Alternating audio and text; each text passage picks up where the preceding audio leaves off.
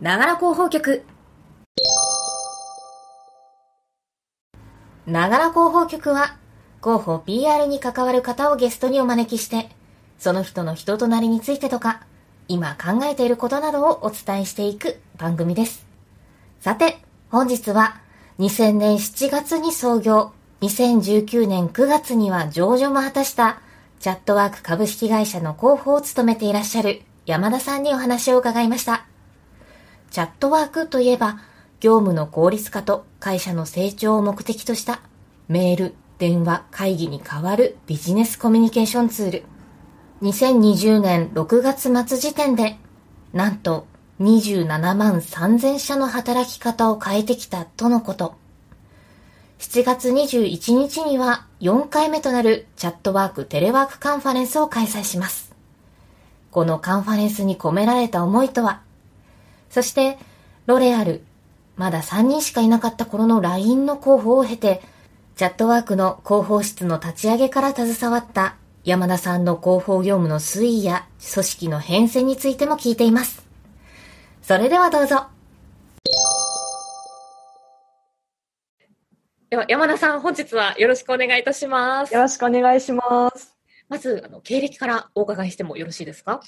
はい。私はですね、新卒でロレアルという化粧品会社、フランス系の化粧品会社に入社しまして、そこでラグジュアリーブランドの化粧品 PR を担当しました。でえっと、その後に、LINE 株式会社で事業 PR とかコーポレート PR とか、あとグローバル PR に従事して、2015年12月からチャットワークに入社して広報部門を立ち上げるっていうところに携わってまいりました。立ち上げからやってらっしゃるんですね。そうですね。私がチャットワークに入社した当初は、あの、広報専任の人がいなくてですね、あの、うんマーケティングを担当している者が片手間で広報活動をしていたっていうような形なので、えー私が入社したのタイミングで、えっ、と、まあ、広報専任、専任の広報第1号っていう形、まあ、入社っていう形です、になりましたね。はい。ね。なるほど。ちなみにそのチャットワークさん、まあ、皆さんご存知の方も多いと思うんですけれども、あの最近のそのチャットワークさんから出されたあのニュースってどんなものかも教えていただけますか？はい、実はですね、昨日なんですけれども、えー7月の21日にテレワークカンファレンスという、えーチャットワークテレワークカンファレンス第4回というカンファレンスを開催することになりまして、そちらの告知を昨日させていただきました。それはどんなものなんですか？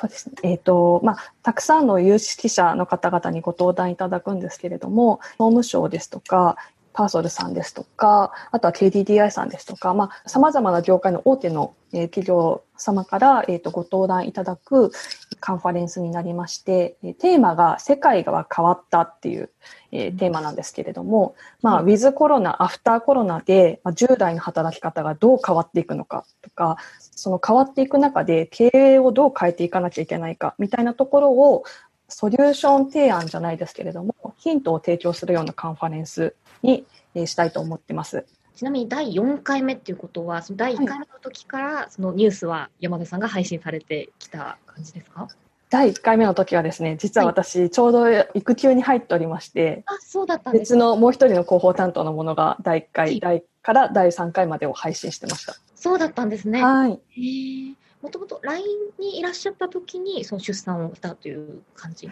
出産はですね、本当に最近ですね、去年の11月に出産だったので、はい、もう本当に産休育休を経て、今年の5月に復帰という形になります。なので、まだ復帰ほやほやという形ですね。えー、そうだったんですね。はい。なるほど。じゃあ、そのカンファレンスの開催も今年はまあ見届けてっていうような形そうですね。はい。できたっていう感じ、はい。なるほど。ちなみにそのテーマみたいなのは毎回どういうふうに決めていっているんですか？基本的にはマーケティング部のものが主導になってそういったカンファレンス開催をしていくんですけれどもその中で今旬の話題ですとかどういったことが世の中の方々に刺さるのかみたいなところを考えながらテーマを決めたりとかあるいはやっぱりチャットワークっていうそのビジネスチャットっていう商材なので、まあ、そこに関連するようなテーマっていうのが多くなりますね。今年のそのテーマで伝えたいことっていうのはどういったことになるんでしょうか？やはりこの、まあ、今年に入ってからココロナが世界的に流行してしまって、まあ、その中であの働き方とかこれまでの生活を見直さなければいけない時代に入ってると思うんですよね。その中で在宅勤務も増える中でビジネスチャットっていうのがどのように有用なのかとか、どうやったら在宅勤務でもスムーズに出勤してるのと同じように働けるのかっていったところをソリューション提案という形で提案していけるような活動をしていきたいなと思ってます。ちなみに開催日はいつになるんですか？はい、7月21日になります。ありがとうございます。はい。先ほど最初入られた時はあのマーケティングの方があの片手間で広報をやられていたっていうようなお話もあったと思うんですけれども、はい、現在はその組織ってどういうふうになっているんでしょうか？現在はですね、会社全体としては基本的には開発本部、人事広報本部、事業推進本部、あとコーポレート本部の4つの本部から成り立っています。でその下に、それぞれの部が分かれているような形で、広報部は人事広報本部の傘下にありますね。はい。今私の他に、もう一人広報スタッフがいるのと、あと私の上に本部長という形で一人います。そうなんですね。ちなみに、マーケティング部とはまた別になるんですか？はい。マーケティング部はですね、事業推進本部という方に入っております。山田さんが入社された時は、一番最初は一緒にやってらっしゃったんでしょうか？そうですね。あの、これスタートアップあるあるなんですけれども、もう本当に弊社もですね、頻繁に組織が変わっているので、もうくるくるくるくる、部署の名前も変わるし、あの、所属も変わるしっていう形で、マーケティングの方に一緒にいた時もあれば、まあ、コーポレートの方に一緒にいた時もあったりとかして、広報部が独立するまでは、えつい最近までは経営企画部の方にいましたね。なので、もうかなり、やってる仕事内容自体は変わらないんですけれども、所属がどんどん変わるっていう形で、私も入社してからもう5、5 6回以上は変わったんじゃないかなと思います、ね。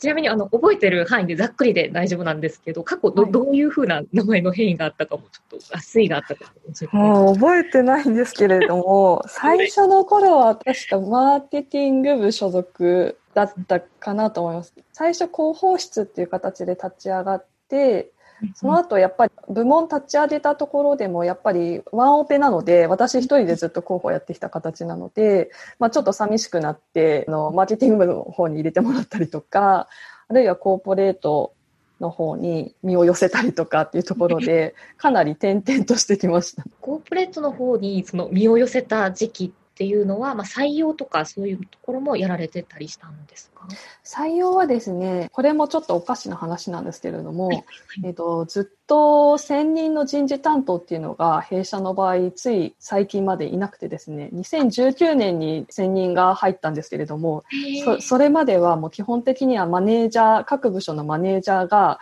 もう採用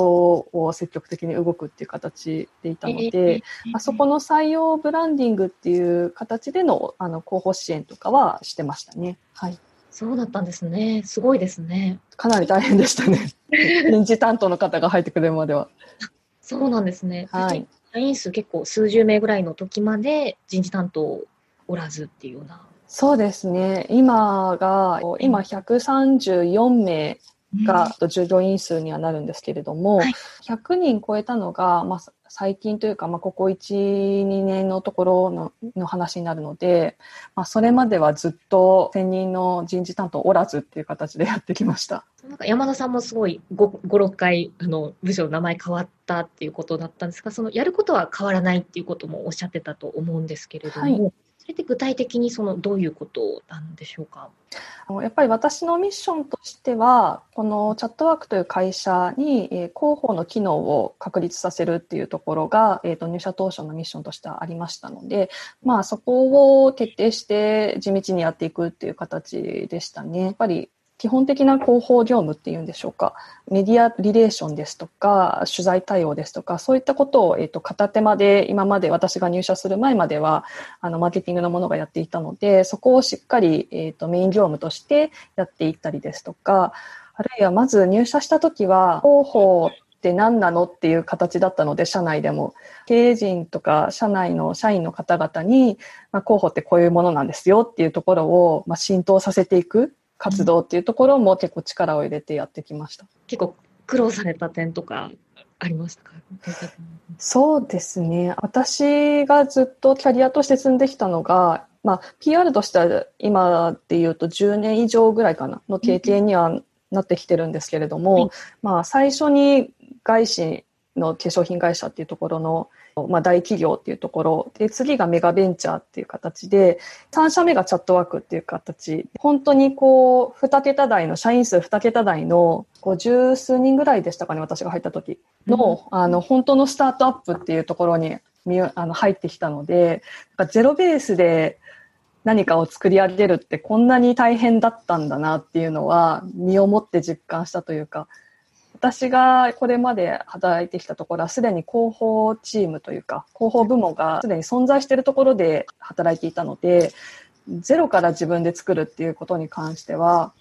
本当にやりがいと面白みを感じつつも最初の頃はなかなかうまくいかないなって感じることもありましたね。ちなみにロレアルさんとその LINE さんってそれぞれ、うん。あの山田さん入社あの配属された時は候補の人は何人ぐらいいたんですか？えっ、とですね、ロレアルの時は、一つのあのラグジュアリーブランドを担当していたんですけれども、そのラグジュアリーブランドの PR 担当が、えー、私を含めて3名とプラスマネージャーっていう形でした。うん、で、えっ、ー、と、LINE の時も入社した時は、PR 担当が、えっ、と、全部で3人とかだったんですけれども、すごい勢いで増えてきましたね、PR 担当の人は。はい、私が辞める頃には2、30人ぐらいいた気がします。急成長ですね。はい。えー、なるほど。そこからまた一人で飛び込んでいかれそうですね。もうワンオペでずっとやってきたので あの、かなり、こう、スタートアップあるあるだと思うんですけれども、はい、結構広報の方、会社で一人で孤独に頑張るみたいなのって結構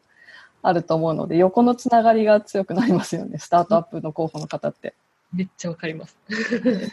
ありがとうございます。すごい面白い。あと、特にそのロレアルさんの時とか、なんか私は本当にもうスタートアップ、その深いリスクの時に初めて、まあ、広報っていうところで、まあそのスタートアップの広報の本当一部しか知らないんで、あの、一社目ヤフーだったことがあるんですけど。そうですか。はい。その時もまあちょっと LINE さんと似た感じかなとは思うんですええええ、そうですよね、きっと。うん、そうですね。ただまあ本当に全然見えない仕事というか、うん、なんか新聞に載って普通みたいな。ですよね。なので、その時にどんなやり取りをしてるのかとか、いかに自然に回せていたのかとか、はい、リスト欲しいとか。うんうんうん、ですよね、ですよね。はい。すごく多かったですね。あの、そうしたいろんな5、6部署編成されて、まあ会社としてももうその3社目で、さらにその大企業とメガベンチャーと、まあ、あのスタートアップっていうふうに編成されてきた山田さんですが、その今現在の、えっと、やられてるお仕事についても、あの、詳しくお聞かせいただければと思います。はい。今はですね、広報部のマネージャーとして活動しているんですけれども、やっぱりワンオペからあのついに卒業できまして あの広報にも新しくスタッフが去年入ったということで今は広報業務っていうのを分担しながらレイングマネージャーとして活動しています。広報部全体の活動も見るんですけれどもコーポレート PR ですとか採用ブランディングみたいなところをメインに私としては担当しているっていうような状況です。やっぱり広報って会社によって位置づけが変わってくるとは思うんですけれどもチャットワークの目指している広報っていうところで言うと、社外と社内の仲介者になりたいなと思っていて、どうしてもスタートアップの頃って結構そうだと思うんですけれども、自社のサービスがいかに素晴らしいかっていうのをもっと世の中の人に伝えたいってあの、まあ、どこ、どこもあると思うんですね。まあ、それをどうやって伝えていくのが一番メディアとか世の中にとってはベストなのかっていうところを知らないまま、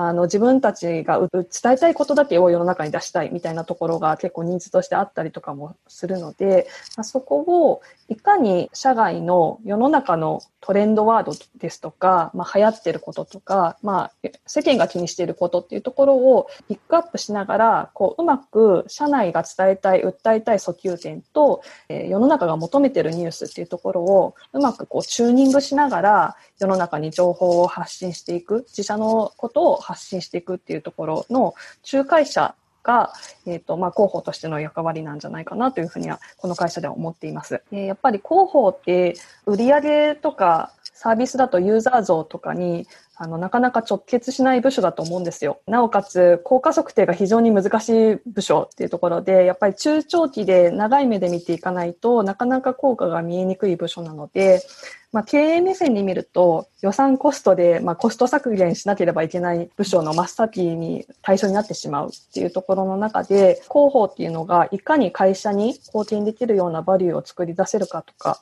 まあ、どのような付加価値をあの生み出せるのかっていうところは結構大事なんじゃないかなと思ってます。ありがとうございます。ちなみにその2人目の方を採用した時は、まあ、山田さんが採用された方はい、はい。どどういうふうに選んでいかれたんですか？そうですね。なんて言うんでしょう。広報経験っていうところは、まあ、あの、ある方がベストなんですけれども、それよりもこう学ぶ意欲があるかとか、カルチャーフィットですとか、いかにこの会社で、まあ、ご活躍いただけるのかみたいなところの視点で、えーと、採用を進めてました。ありがとうございます。最後にですね、その先ほどあの言っていただいた中で、まあ、付加価値をつけるだとか、まあ、あのキーワードいくつか出てきたと思うんですけれども、あの山田さんにとってのその広報 PR とはっていうところも改めて教えていただければと思います。そうですね。さっきも言ったことと重複してしまうかもしれないんですけれども自社のことをいかに世の中にうまい形で伝えられるのかっていうところが、えっ、ー、と、候補の腕の見せ所だと思っています。えー、世の中が求めるような情報っていう形に料理した上で自社のサービスですとか会社のことを知ってもらえるのかっていうところを、まあ、企画したりとか考えられるっていうところが、まあ、広報の面白みであり、まあ、役割なのかなというふうに考えてます。ありがとうございます。この山田さんが最近出したリリースにもありました、そのカンファレンス7月21日に開催されるそうなので、ぜひご都合合う方は ご参加いただければと。はい、お願いします。オンラインカンファレンスなので、あの、もう自宅から自由に参加できるので、はい、ぜひご参加いただければと思います。ありがとうございました。ありがとうございました。はい、お疲れ様でした。ありがとうございました。まあ、今日は、キレがいいところと、ものすごくキレが悪いところが、ちょっと極端に出てましたけど、どうしたんですか？体調が悪いんですか？いや、あの、よく寝て、いい天気で、この梅雨の中、とてもいい天気の日だったんで。気緩めてるやないかっていうね。そうですね、結構、あの、いろいろ聞いちゃいましたね。やっぱりその、うん大企業と、まあ、そのロレアルさんって大企業と、まあ、ラインパメガベンチャーとスタートアップっていう、まあ、3社でそれぞれ候補を経験されてた方っていうのって、なんかすごくあの面白いなと思ってちょっと経歴のところすごく、あのとあと組織体制だとか、何でやられてたのかとかそういうのすごくあの一人候補長かった身としては、あの興味津々で。うん、そうですよね。だ 2C と 2B もどっちもやってるってところは結構面白い違いが出てるんだろうなとは思って、これもね、またなんか、あの、山さんに取材が増えればいいなと思いますね。ああ、確かに。なんかところすごくありましたね。うん、わかりました。はい。はい、じゃあ、今日はもうそこまで、シータさんがちょっと少しのんびりしてるので、終わりにしたいと思います。わかりました。はい、じゃあ、締めてください。リーチ一発、つもビンフ、シータこと高石洋がお届けしました。ありがとうございました。ありがとうございます。